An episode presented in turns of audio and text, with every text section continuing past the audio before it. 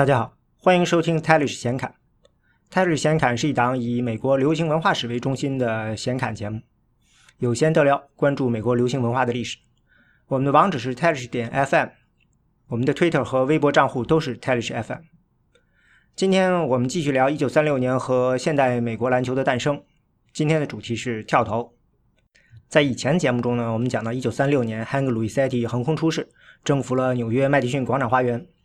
其中，他的招牌得分手段是单手跳投，引发了东部篮球界的大讨论。现在我们知道呢，吕塞蒂跳投呢和今天我们熟悉的跳投其中呢还有很大的距离，甚至连吕塞蒂自己都表示，他的并不是跳投，而他的单手投篮虽然大大推动了跳投技术的发展，但这并不是他自己的独门秘籍，而是当时在西部相当常见的一种得分手段，只是他投的非常非常好。所以在讨论现代篮球的诞生时候呢，有必要专门来讨论一下跳投的诞生。和它的意义，就还是先从 Hank Luisetti 所在的西部说起。刚才说了，他的招牌跳投呢，当时在西部已经很流行。据称呢，这种投法最早是从爱达荷大学传出来的。在一九一零年代呢，有一位叫 Charles Gray 球员，他个头只有一米七四。据说他接球后会把左手托在球下面，右手摁在球的后上方，可运可传可投。他在高中时候呢，就带着球队获得了爱达荷的全州冠军。一九一四年，他上了爱德华大学以后呢，两次选入了西北部全明星阵容。当时爱德华大学的主帅呢叫 Hank Edmondson，他在一九二零年呢去了西雅图的华盛顿大学，就开始在那里推广 Gray 式的单手投篮。据称呢，Edmondson 引入的投射动作呢大概是这样的：球员在跑动中单脚高高跳起。把球举到肩膀的高度，然后呢，左手放下，右手的手指张开，就像把一个容易打碎的物品放到篮筐那么高的架子上一样呢，把球给推过去。可想而知啊，这样的推送力量和准度都很有限。Edmondson 建议呢，只是在离篮筐十五英尺以内，也就是四点五米以内的时候呢，用这样的单手投篮。不久呢，华盛顿州南边的俄勒冈州的俄勒冈大学主教练 W.D. Fletcher 呢，也开始推广这种单手推篮。到了一九三零年代呢，这种推射就慢慢的从北向南，在西海岸传播开来了。不过呢，吕塞蒂成名之后呢，华盛顿州立大学的主教练 Jack Friel 呢，有一个稍微不同的版本。他认为西部的单手推篮呢，是 Edmondson 离开爱达荷大学以后，他的继任主帅 Dave McMillan 推广开来的。这个故事呢，大概说明了早期跳投有两个特点，一个是呢，很显然那时候西海岸跳投，就像吕塞蒂自己说的。和今天跳投呢有很大的差异。另一个呢，就是跳投的传播本身呢并不系统，到底是谁发明的、谁传播的，没有一个明确的点与线的联系。跳投，跳投，嗯，跳投并不是简单的跳起来投。今天大家说跳投的时候呢，已经有了一套很严格的定义，从跳投的方式到投篮出手的动作，如果球员做的不到位、不标准呢，都会被认为是不正确的投篮方式。而当年跳投在发展中呢，自然就没有什么标准。所以当年人在说“跳投”这个词的时候呢，和今天大家说的“跳投”呢，很可能不是一个东西。单脚跳、双脚跳、呃单手投、双手投组合起来呢，都可以叫成是跳投，更不用说具体动作上的差异了。而且呢，那个时候呢，连跳投这个叫法也没有，你得看具体的描述才能知道一个技术呢是不是某种跳投。比如说，在二十世纪初的《Sporting 篮球指南书》里呢，就提到了一种叫密西西比河谷风格的打球方式。你光看这名字呢，是什么也看不出来的。但如果看描述的话呢，会发现这是一种快速长传加单手投篮的战术。还有呢，在一九零四到零五年的大学篮球季，明尼苏达大学和威斯康星大学呢，很少有的造访了东部，和哥伦比亚大学呢进行过友谊赛。哥伦比亚大学教练回忆说呢，中西部这两支球队和他们东部球队差别很大，他们从传球到投篮都是下手，而东部呢则全是单手过顶的动作。但早年的这些描述呢过于简单，让人呢没法确定到底这些单手动作是什么，投篮呢到底是怎么投的，有没有跳起来，都完全都不知道。到一九二零年代呢，篮球教科书开始出现了，就让我们有机会了解具体的投篮技术。威斯康星大学的著名教头 Walt Minwell 呢提到过高高跳起后的单手推射，追求打板入框。嗯，伊利诺伊大学的 Craig Ruby 呢提到过一个双手肩部投射，以及在罚球线附近的单手投射。而 Kansas 大学的 Fog Allen 呢，则提到过一种推射弧线球，还有师从匹兹堡大学著名教头 Doc Carson 的篮球名人堂球员 Chuck Hyatt 的单手投篮呢，据说则是从腰部抛射。因为那时候的影像资料非常少啊，所以我们只能靠这些文字上记录来推测跳投技术的发展。这些技术呢，好在他们都是当年的著名教练讲述的，写在书里的，所以呢还算比较好推测具体的技术。基本上这些跳投呢都是上篮的变种，主要是在离篮筐比较近的地方，为了躲开封盖而选择了单脚向一侧跳开，同时投篮的方式。到了一九三零年左右呢，出现了更接近现代跳投的动作，一般认为呢，现代跳投手就在这时候开始出现了。Emory and Henry College 的 Glenn Roberts 呢，就是这样一名球员。Naismith 名人堂呢有篇文章介绍他，说他在大学的时候呢是名超级跳投手，一共拿到了两千零一十三分，场均呢十九点四分，比同一联盟的第二名呢高出一倍。他在大四的时候呢入选了全美大学的最佳阵容。据说他在比赛中呢经常遭遇双人包夹，但是他从来都不在乎，总是能在转身后强行起跳，在空中甚至能扛住防守队员的冲击，利用超长滞空时极短的空隙时机出手。Steven Fox 呢指出，同时期呢还有另一名以跳投出名的球员，密苏里大学的 John Cooper。Cooper 的跳投动作呢又很不一样，他会先做几个假动作呢，晃开防守者，在背对篮筐时候起跳，在空中完成转体和投篮。之所以要晃开防守者呢，可能是因为他还是呃双手投篮动作，只是右手发力呢更多。这也是 Roberts 和 Cooper 与之后的 Lucetti 最大的不同，就是他们都是双手跳投，被称为 Twisting Two-hander。就是会把双手扭一下，变成一前一后、一上一下这样的，主要用一只手发力的投篮形式。Roberts 和 Cooper 呢，都是大约在1931、32年进入大学的。这时候的篮球呢还比较大，在一九三零年以前呢，篮球的大小一般是三十二英寸，比现在的篮球呢大两英寸，就是大约五厘米。所以这时双手投篮更稳，双手跳投的球员呢更容易成功。但是呢，到了一九三六年是路易斯埃蒂的时候呢，就是单手投篮天下了。这是因为呢，为了提高投篮命中率，有的赛会呢就开始选择更小的篮球，比如在南方校际体育篮球联赛，一九三零年开始用三十一英寸的篮球，到三八年时就变成了三十英寸，跟今天的篮球大小就大致一样了。另外呢，像美国体育联合会这个影响力非常大的体育赛会，则是在一九三四年呢就把篮球改小到了三十英寸。篮球小一点呢，单手就会更好控制，这样就可以在跑动中完成跳投，更难防守。单手跳投的射程也比以前就更远，投篮的准确性还能保持，威力自然也就更大。所以像 Lucetti 这样的球员也开始冒头，这也是时代的产物。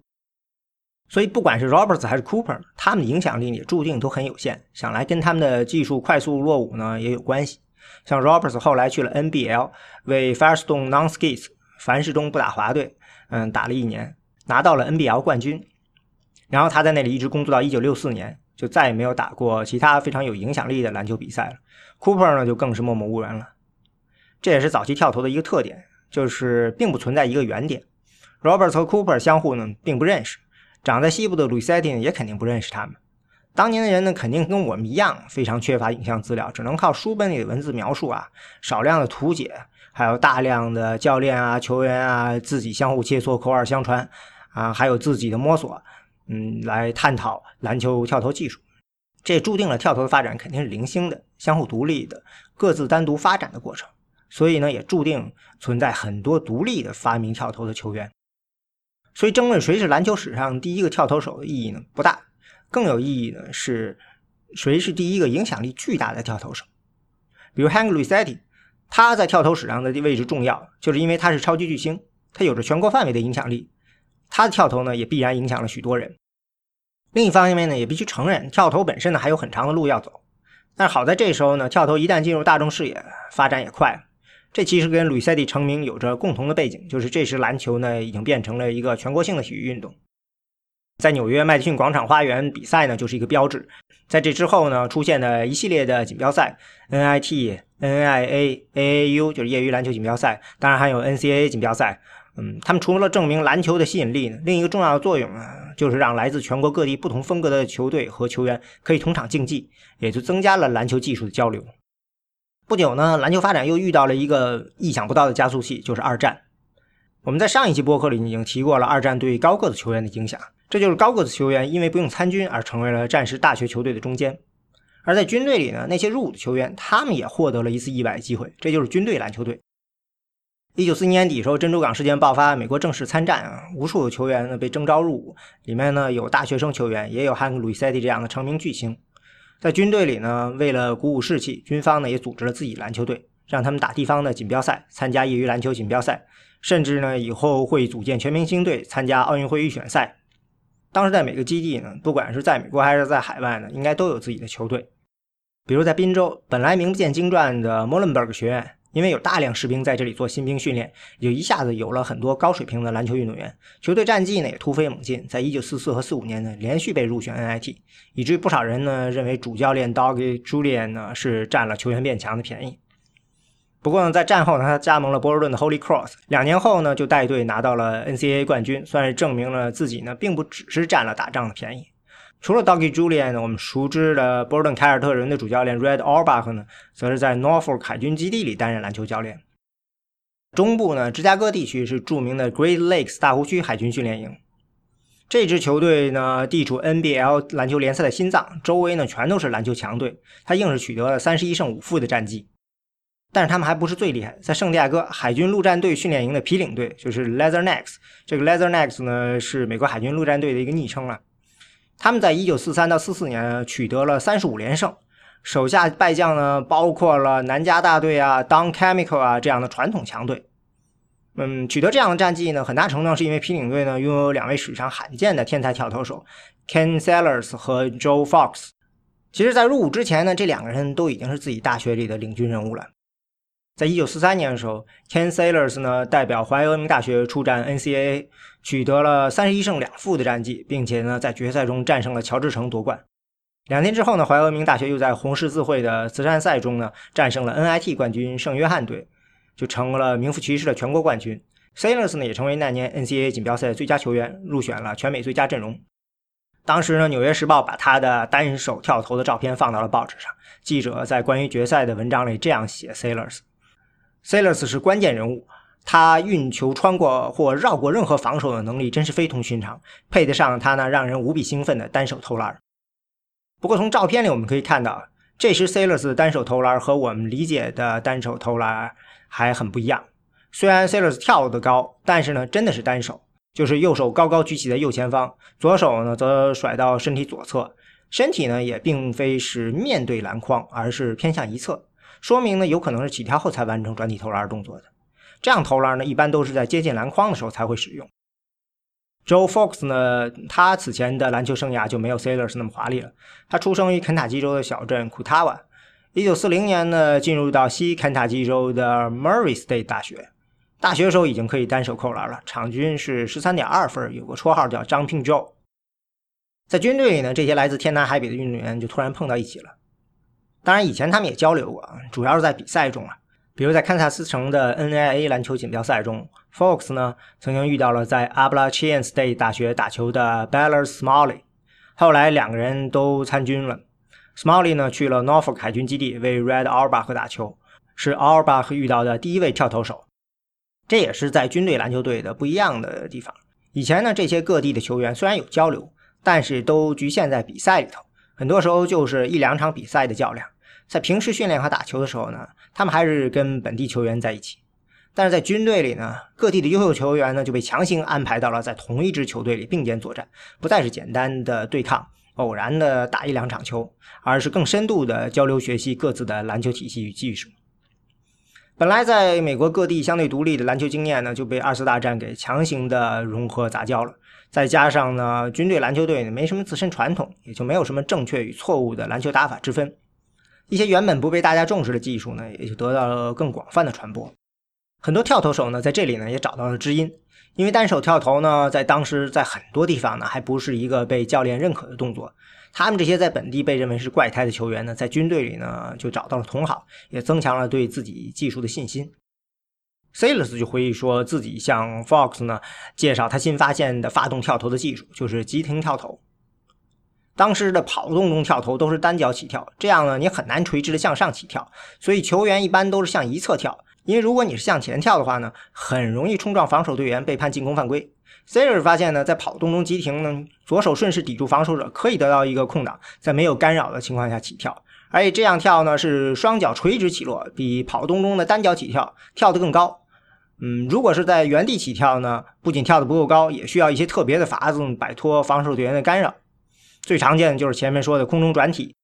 另外呢，你像 Glen Roberts，据说他在跳起时候会在空中蹬腿，一面缓解潜在的防守队员的嗯冲撞，一面呢似乎也可以得到更好的制空时机。据 Roberts 队友说呢，就好像他在空中抽抽了一下一样，有一种难以形容的诡异感。Sayers 呢觉得自己这个新法子呢更简单直接，也让他的射程远了不少。不过呢，Fox 当时并不买账，还是坚持自己的空中转身投篮。除了急停跳投呢，在军营里的时候呢，Sailors 还想出了另外一个重要的改进。这是有一次锦标赛的时候，他看到了 Hank Luisetti 打球受到的启发，意识到呢，在投篮的时候呢，左手其实也有用处。他可以支持在篮球左侧护球，这样还能提高投篮的稳定性。Sailors 自己说呢，我从右侧把球抬起来，然后把球举到我的头顶上，大约在我头上面四英寸，只是稍稍有一点靠前的位置，然后再跳到最高点的时候把球投出。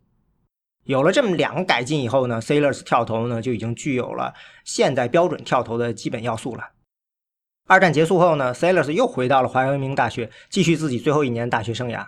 在一九四六年一月的时候呢，怀俄明大学呢再次造访了麦迪逊广场花园，对阵长岛大学。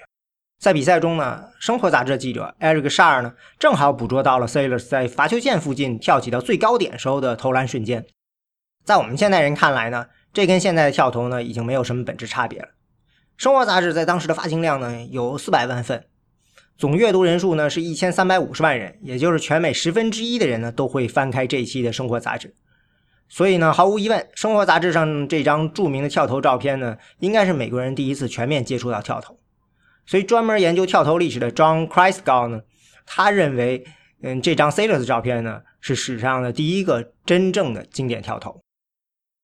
也是在这一年嘛，Sailors 和 Fox 呢双双加盟了刚刚成立的 BAA，也就是后来的 NBA。原来 Fox 在海军陆战队时候呢，后来被分配到夏威夷，在那里的篮球队，他遇到了一位曾经为费城 Spurs 队打球的球员。这个球员呢，后来向 Spurs 老板 Eddie Gottlieb 呢提到了 Fox。当时呢是 BAA 第一年，Gottlieb 呢已经是费城勇士队总经理了。当时篮球队钱很少嘛。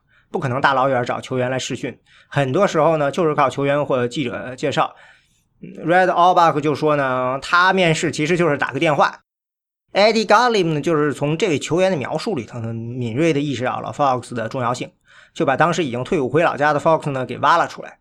加盟 BA 的第一年呢，Fox 呢就以场均二十三点二分呢，成为了联盟得分王，并带领勇士队呢拿到了总冠军，成为那一年的 BA 为数不多的亮点之一吧。Kenny Sailors 的运气呢就要差多了。他所在的克利夫兰反叛队的主教练是老派的 Dutch Daynert。Daynert 呢并不相信跳投，也不喜欢 Sailors。不不久呢，Daynert 就离开了。新主教练呢给了 Sailors 开火权，才让他拿到了场均十分的嗯新秀表现。随后呢，Sailors 辗转了几家球队，得分稳步上升。嗯，在一九四九到五零赛季啊，拿到了场均十七点三分，在联盟呢排名第四。不久他就退役了。嗯，这时候呢，单手投篮已经开始被很多球员接受了。在一九五一年的《Popular Mechanics》的一篇介绍篮球技术的文章里呢，提到了单手投篮正在流行开。在距离篮筐十八英尺，也就是五点五米以内，几乎所有的球手都会用单手投篮。但是再远开，像 George Mikan 这样的球员就喜欢用老派的双手投篮。这篇文章呢，显然对单手跳投还是并不太认同的。而且很多时候呢，文中提到的单手投篮呢，很多其实就是勾手投篮而已。所以这就很有意思了。跳投如果这么有威胁，为什么发展这么多年还有很多教练不喜欢跳投？为什么像这篇文章这样，嗯，对跳投还是显得有成见呢？之前我们提过啊，东部的老教练们都不喜欢单手投篮。市立学院的传奇主教练 Nate Holman 在看完鲁塞蒂率队战胜长岛大学的比赛后就说。如果要我为了赢球去教单手投篮，我就退休不再执教。没人能说服我放弃代表正确打球方式投篮，去选择一种需要祷告上帝的投篮方式。投篮只有一种方式，就是我们在东部的方法——双手投。几年后呢，圣约翰大学的主教练 Joe Lapchick 呢也表示，双手投篮拥有好多的控制力和更准确的投篮，没有人能说服他双手投篮差。非常有意思呢，这几位 Daynert、嗯 Holman、Lapchick 都是当年著名的纽约凯尔特人队的球星。后来呢，也是影响力巨大的篮球教练。他们代表的是东部篮球的传统，也就是当时被认为是正统的篮球打法。他们的基本逻辑是技术上的。嗯，他们认为跳投不是正确的投篮技术，因为它不科学。在他们看来呢，没错，跳投的动作是更快也更灵活，可以定点投，也可以在跑动中完成，出其不意，也更难防守。但是呢，跳投的难度高，准确性也低。相比起来，传统的双手投篮就要稳多。标准的双手投篮呢，按照 George m i k e n 的示范呢，是双脚前后站住，前脚呢是全脚掌支撑，后脚呢是脚跟微微垫起，双腿微弯，双手呢抱球在胸口上方，从脚开始全身向上发力。在头顶前上方送出球，这时候呢，身体也舒展开来，近乎一条直线。相比起来呢，没有干扰的下手罚球呢，在现代人看起来呢，就是极其夸张的端尿盆动作了。嗯，罚球者的站立姿势是双腿并立，大约相距三十五厘米，双脚呢呈外八字，膝盖呢弯曲。罚球时候，双臂先是伸直下垂，把篮球放到两腿中间的位置，然后向上拉出一条完美的弧线，将球顺其自然一般的抛出。双手投篮的好处呢是射程远、精度高，但是问题也很明显，就是慢。你很难在跑动中完成投篮，所以必须定下来再投篮。因为出手点低，所以呢特别容易被封盖。所以这样看来呢，两者都是优缺点明显。那为什么教练们认为跳投不科学呢？一个是传统经验，早期篮球呢没有先例，规则也在演化中，很多人打篮球相当野蛮，尤其是在职业篮球里，观众呢大多是蓝领，球场上经常是贴身肉搏。比如当时的职业比赛的球场边界呢，是用悬挂起来的铁链子围起来的，跟笼子一样，非常刺激。这样呢，球当然是永远不会出界了，所以比赛的流畅性比较高。这种铁笼子呢，看上去有点像现在很多学校篮球场周围的铁丝网，但是呢，因为那个时候没有专门篮球场馆，这种铁网都不是永久的，而是临时挂的，所以真的是很柔软的网。这样会怎么样呢？比如说你运球的时候呢，防守队员就会把你往铁网上撞。然后等你陷在网里去了后呢，再去拉两边的铁锁，把你卡在里头，直到你把这个球松手了，把球给放出来，这样就很容易呢，就成为一场混战。不仅球员会冲在一起，还有观众会在对方球员撞到网上的时候拿烟头或者拿针去扎。同样，就是在这种比赛中呢，很少有人会跳起来，因为一旦跳起来，就不知道自己会落在哪里了。所以那时候基本的篮球原则呢，就是贴近地面，更多的依靠传球来运转。像 Ned Holman 和 Joe Lapchick 呢。嗯，他们的原则就是不能离地，不要跳起争抢，放低篮球，放低重心。不过在大学里头呢，球员打球开始变得更加文明、守规则，这样的危险其实就变少了。还有一个呢，这是篮球自身的原因。以前篮球不圆，在放入球胆的地方呢有粗大的缝线，充气口那地方呢还有明显的凸起，不管是运球还是投篮呢，都会大受影响。好的运动员呢会根据缝线呢找到固定的握球点。比如说，手指摁在缝线的地方，手掌压住气门，这样在投篮的时候能够确保篮球的空中轨迹每次都是一样的，投篮的准确度呢就更有保证。但是显然要做到这一点呢，需要充足的持球准备时间。跑动中的跳投呢，当然很难做到这一点。不过在1942年的时候呢，篮球的制造呢也有进步，通过模具塑形，篮球变得更圆了，于是单手控球的质量大大提高，投篮的准度也自然提高了。所以这个差距呢，随着篮球工艺的进步呢，也被缩小了。所以说，到了一九四零年代呢，上面说的这些跳投的问题呢，其实都不太是问题了。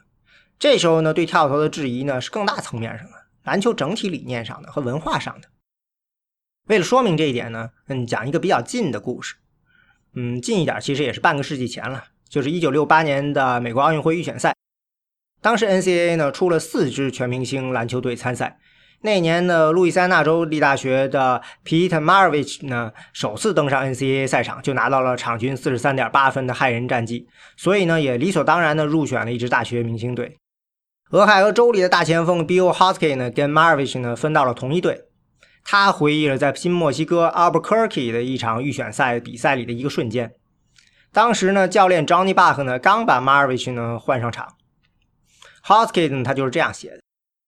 他嗯，就是马尔维奇，他过了半场站住，大概过了中线大约一米半的距离吧。他双手投了个篮他就这么把球投了。我怎么也不相信，球打到篮板的脚上，他投篮的时候呢，大家都或多或少的开始转身。那球打在板上就像飞去来气一样。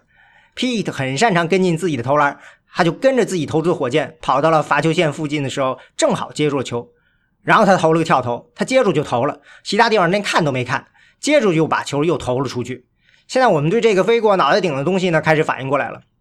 现在我们看到他又投了，我就向前场篮板和球冲了过去。那球呢就在篮筐上打转，每个人呢感觉都算错了接下来的事儿，结果呢篮球就直接掉了下来，朝地板掉了下来。大家都冲着球冲过去的时候呢，马尔维奇冲了进去，把球给抢到了，开始向外运球。他冲向右侧底角，背对着篮筐，然后从肩头向上掷出篮球，命中了。我是说，上帝啊，他三投一中，拿到两个篮板，整件事大概就是六七秒钟吧。我真的当场笑出了声，没法相信这件事儿。教练 Johnny 巴赫穿着白鞋，我朝替补区看，他就坐在那儿摇头，就好像在说：“我们该拿这孩子怎么办呢？”故事讲完了。刚才我们提到跳投在出现之后呢，被接受的速度比较缓慢，是因为很多教练呢认为跳投不科学。马尔维奇的打法呢，在教练看来呢就是不科学的。篮球是个集体项目。科学的打篮球就是通过传球和掩护，耐心的寻找机会，最后找到合适的空位，在把握最大的时候投篮。双手投篮虽然需要的准备时间长，容易被封盖，但那只是说明这个机会还不够好。这时就需要继续传导球，寻找下一个机会。但是跳投就不一样了，像马尔维奇这样，大家都没准备好就投，或者防守队员卡住位了，明明应该传球了，但是跳投手选择了强投，这样就无视了自己的队友，把个人和集体给割裂开了，让篮球成为了个人运动。因为跳投非常难封盖，所以跳投的出现呢，模糊了原本清晰的绝对机会，让科学投篮选择变得不好把握。教练呢固然可以呢给球员开火权，相信他们的手感就是能让他们命中这些高难度的投球，但如果没有投中的话，就显得非常不明智，非常放纵球员了。所以除了跳投本身的时间显得更难拿捏，跳投后面更大的危机是呢，他给了球员更大的自主权，也就威胁到了教练的地位，他的权威。虽然就像 Hosky 说的，马尔维奇呢其实也可以是一个很好的传球手，也一样能够打团队篮球。但是教练们看到呢，更多是他单打独斗的一面。因为篮球呢，一直到此时呢，都是教练的篮球。美国的主要集体球类项目呢，发源各不相同。棒球起源于民间，成长于街头；橄榄球呢，则是起源于大学生，成长于校园。篮球呢，是唯一一个有明确的发明人和发明日期的运动。这就是 Naismith。在一八九一年冬天，在马萨诸塞州 Springfield 的基督教青年会 YMCA 的训练营发明了篮球。当时呢，Naismith 是作为一名体育教员，为了解决来进修的员工冬天没有合适的体育项目，发明的篮球。所以篮球呢，从一开始的目的就是为了教练带学生进行体育锻炼。也正因为此，教练从一开始就在大学篮球的发展中扮演了重要角色。因为篮球没有传统打法，都是靠摸索。经过以专业教练严格训练、设计战术的球队，就很容易脱颖而出。比如 Naismith 自己虽然发明了篮球，但是他对执教呢并不感兴趣，他喜欢让球员自己随便打。结果在他执教堪萨斯大学的时候呢，他是堪萨斯大学史上唯一一名篮球队胜率未过半的教练。接替他的是 Fog Allen，他是强调打法和纪律的严帅，生涯胜率七十三点九。带队呢拿过二十四次赛会冠军，三次 NCAA 冠军。从训练到战术呢，都有一整套的想法，被人称为呢篮球教练之父。在当年呢，其实大家都很快都意识到了教练和战术对篮球的重要性。团队篮球从本质上说呢，就是教练说了算，教练呢也就成为篮球队头脸最大的明星。跳投呢，则代表着明星球员地位开始挤压教练地位。就像第一位篮球超级巨星 Hank Lucetti 有一手漂亮的单手跑动投篮技术，这并非是偶然的。既然是巨星呢？总是要有过人的本事，能够做出一些对于一般球员不敢想象的动作，把不是机会的机会变得理所当然一般，让人惊呼啊，这不科学。所以呢，老教练们打着不科学的旗号来反对跳投呢，也不难想象。那为什么又有教练愿意接受跳投，让跳投手能大显身手呢？反过来说，为什么以前的篮球更是一个缺少超级球星的团队项目呢？除了跳投技术本身变得越来越成熟可靠，另一个原因呢是文化上。因为如果我们仔细观察，会注意到这些篮球史上推动跳投演进的球员，他们大多来自西部和南部农村，和东部城市球员形成了强烈的反差。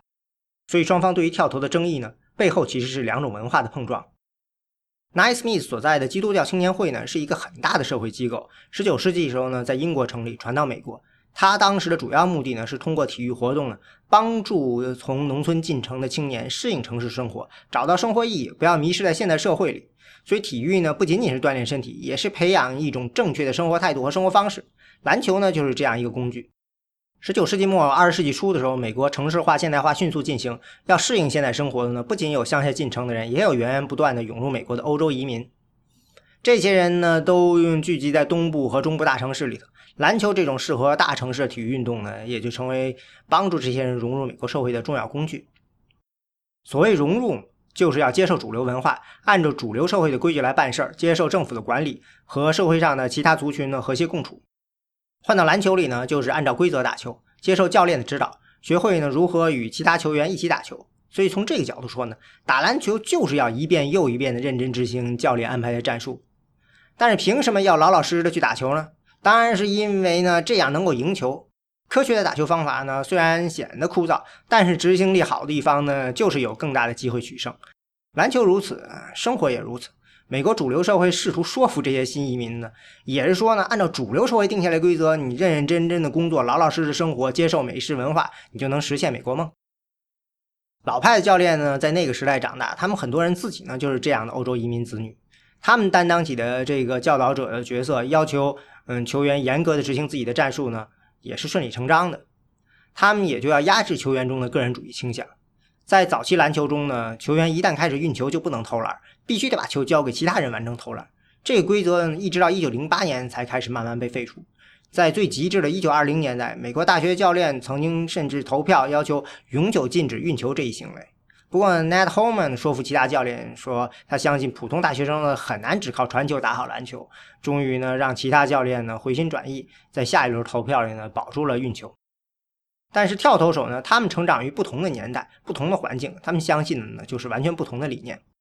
大部分跳投手呢，早早就在进入大学前呢就开发出了属于自己的跳投技术了。这当然显然并非是由教练来传授了，而是因为实战的需要。鲁伊塞蒂呢提到自己小时候在野球场上呢，面对高大球员，不得不选择跳投，否则就没有投篮机会。这种情况在其他很多早期的跳投先行者中呢，都一样出现过。像 Ken Sailors 呢，就说自己小时候呢跟哥哥打篮球，他说我唯一的投篮机会就是在他头顶上投篮。后来我开始意识到，对任何人，不管他们有多高，我都可以这样投篮，没有人能封盖我，而且我总是能进。这些球员的一个共同特点就是，他们多来自于并不发达的西部和南部。在人口密度相对较低的这些乡下地区呢，篮球运动通常是自发的、无组织的。这和东部的大城市呢非常不同。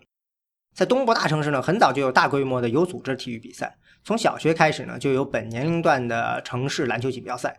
平时呢，在很多城市公园内也会有专门的负责人，经常在野球场上扮演裁判和教练。所以在城市里长大的孩子呢，很早就接触到相对正规的篮球教育，也很容易找到年龄相仿的人组队打球，长期磨合，嗯，演练成熟的战术。但是对于那些乡下孩子呢，就不一样了。虽然说篮球因为场地原因最早在城市里盛行，但是在乡下的小城市，篮球人数少的特点呢，也让它非常容易被普及。所以说呢，很多中学呢，虽然不一定能组成一支橄榄球队，但是他们可以有篮球队。只是呢，乡下人少，尤其是小学和初中学校更小，很难找到足够的同年龄段的人一起打球，更不要说固定的队友了。很多人在场上呢，就必须面对比自己高的对手，场上呢也没有裁判，也没有教练。Sailors 呢就说自己在上学的时候，早上开课前五六个孩子就在球场上打野球，每个人想的都只是想再多投一次球，所以完全是各打各的，一个人抢到球，自己运球摆脱，然后投篮。到高中参加篮球队的时候，他已经有了自己的跳投手法，让教练质问他说：“你从哪儿学来的这种古怪投法？”但是他就是凭这古怪手法带队拿到了州冠军。而 Glenn Roberts 呢，上高中前两年学校里根本都没有篮球队，到了第三年的时候呢，才能组织起篮球队来。结果呢，Roberts 带着球队连拿了两届州冠军。更有意思的是，肯塔基州的 John Cooper。他所在的高中篮球队呢，打入了州篮球赛的八强，但是呢，止步于八强。因为呢，Cooper 虽然有跳投，但是对手球队却有一手他们没见过的本事，就是基地传球。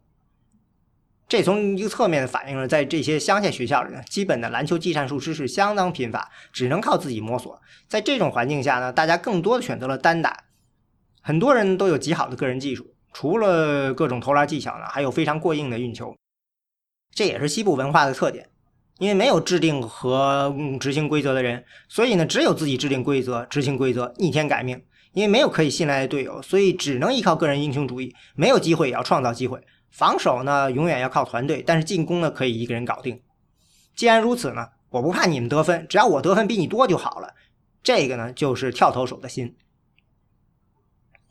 一九五四年二月二号。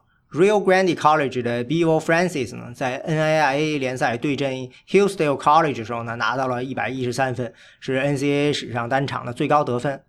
Foreman 大学的后卫 Frank Selvi 看到这个新闻后，嗯，对朋友说：“老天，这简直不可思议啊！我永远也拿不了这么多分儿。几天以后呢？二月十三号，Selby 在对阵 Newbury College 的时候呢，他拿到了一百分，是 NCAA 一级联赛史上呢唯一一个得分过百的。这就是跳投手的心。不过可惜的是呢，Selby 后来入伍的后呢，嗯，遭遇到了严重的膝伤，让他后来的篮球生涯大受影响。这位天才跳投手现在也没有人人记得他了。科学的篮球打法听上去是没错，找到最有把握的时机再出手。但是当篮球的防守越来越凶悍、越来越严密的时候呢，双手投篮所需要的空档就越来越难找。如果你永远不出手，那你又怎么赢呢？就像 Joe Fox 所说的：“因为我特别想赢球，我就投篮。”很多优秀篮球运动员问题呢，在于他们投的还不够多。这种理念在一九三零年代开始呢，也在东部城市里呢开始找到了共鸣。东部呢，在一九三零年的时候呢，城市化呢已经完全完成了，百分之七十七点六的人都住在城市里了。中部和西部呢，在这个时候呢，也翻过了百分之五十临界点。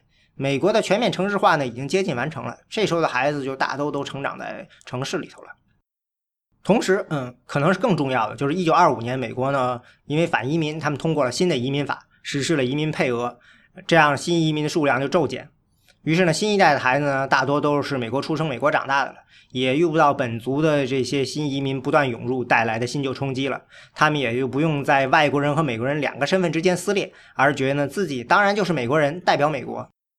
所以对于他们来说呢，从来就没有什么融入的压力，有的呢就是彰显自己的要求。当个人需要集体的时候呢，就加入团队；当集体需要个人的时候呢，就挺身而出。以前新移民他们需要努力工作以求生存，在一九三零年代的大萧条呢，更是提醒他们呢生活很艰难。但是呢，到了二战结束，美国经济呢傲视世界，基本的生活保障呢看上去不是个问题了，那个人追求就开始被认同了，尤其是年轻一代。如果说老一代的生活指南是融入主流，那新一代生活指南就是凸显个体。这种代沟呢，反映到篮球上呢，就是老一代篮球重视过程，新一代篮球呢强调结果。老一代的篮球观念呢是关于怎么做，新一代的篮球观念呢是关于成为谁。老一代的篮球座右铭呢是听教练的话，新一代的篮球座右铭是 Be like Mike，像乔丹一样打球。老一代的篮球文化呢是从上向下的，新一代的篮球文化呢从下向上的。老一代的篮球梦呢追求集体荣誉以彰显个人贡献，新一代篮球梦呢则是追求个性张扬来提升集体。美国梦呢就是这样呢被新一代的球员重新定义。所以新一代球员自然也会喜欢上更难，但是却更凸显个人的跳投，也让跳投变得越来越好。虽然跳投对球员的能力要求更高，但是这在球员的进取心面前呢，并不是什么障碍。在 Fox 拿到得分王的那一年呢，Fox 的投篮命中率在联盟里只排第十二位，百分之三十点五，远不如第一名的百分之四十。但是他投的足够多，中的也多。在一九四九年的时候，他更是曾经拿到过单场六十三分。整个赛季都是在跟 m i k e n 争得分王，最后差了一点点。m i k e n 的场均二十八点三分，Fox 拿了场均二十六分。最终呢，还是三年后另一位跳投手 Arizin 他终结了 m i k e n 的得分王三连冠。一九五七年的时候呢，体育画报呢采访了教练、球员和媒体在内的十个人，问他们呢对跳投的看法。嗯，这个问题是：你是否认为旧时的得分低的篮球，就是 Hank Luisetti 让单手投篮流行之前的篮球，比今天的篮球更好、更有意思呢？从回答里我们能看到，有几个老派人士依然非常怀念旧时的讲究控球的篮球。但是像 Luisetti 呢、Arizon 这样的球员呢，他们都更支持新篮球，不仅是因为投篮，也是因为呢球迷呢喜欢这样的篮球。非常有意思的呢，在这个采访里，他们还采访了著名的影星 John Crawford 琼克劳福。呃，John Crawford 呢这样回答的他说：“今天的比赛虽然对球员要求更高，但是从观众的角度却要好得多，尤其是像对于我儿子这个年龄的年轻人。”任何像今天篮球这样讨好观众的运动呢，都会成功，因为它必须充满动感。没错，最终的裁定者是观众，不是教练。只要篮球需要观众，就要接受球迷的审判。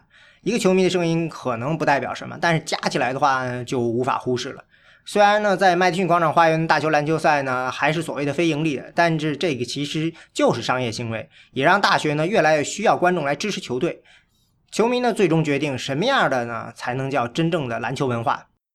球迷呢，他要的呢不仅是赢球，也要打得漂亮，打得精彩。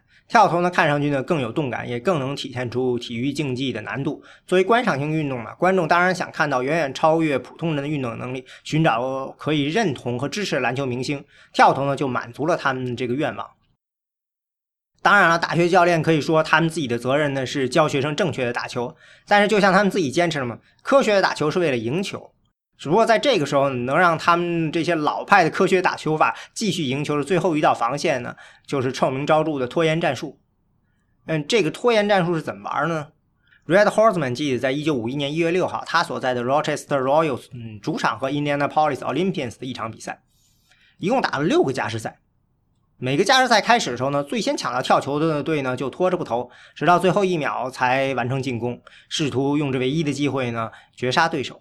霍兹曼说呢，大部分时间都是他们抢到球权，也一般是他拿着球就顶着本队球迷的骂声赖着不投。六个加时呢，有两个呢是双方一分都未得，直到最后呢，他们被对手绝杀了。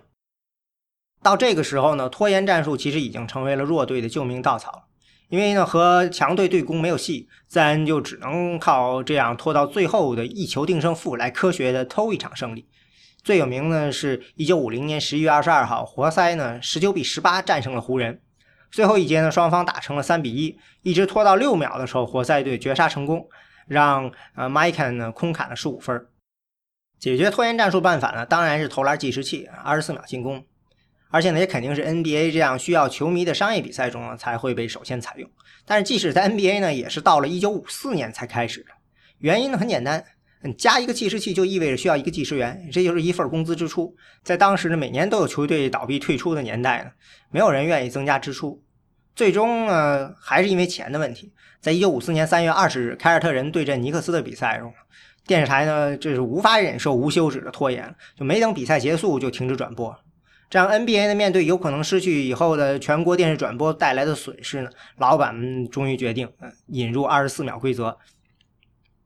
而 NCAA 呢，他们要等到三十年之后。不过到这个时候呢，形势其实已经明朗，大家都意识到了，跳投单打呢与团队篮球是硬币的两面，你必须将跳投呢完美的融入团队才是正确的选择。这个当然要有技战术上的进步，这个进步呢，当然也不出所料呢，来自于西部，这个就是快攻。下一期节目呢，我们就聊聊快攻。感谢收听泰律显卡，我们的网址泰律点 FM。同时，也欢迎收听 IPN 旗下其他的精彩播客节目。我们下次再见。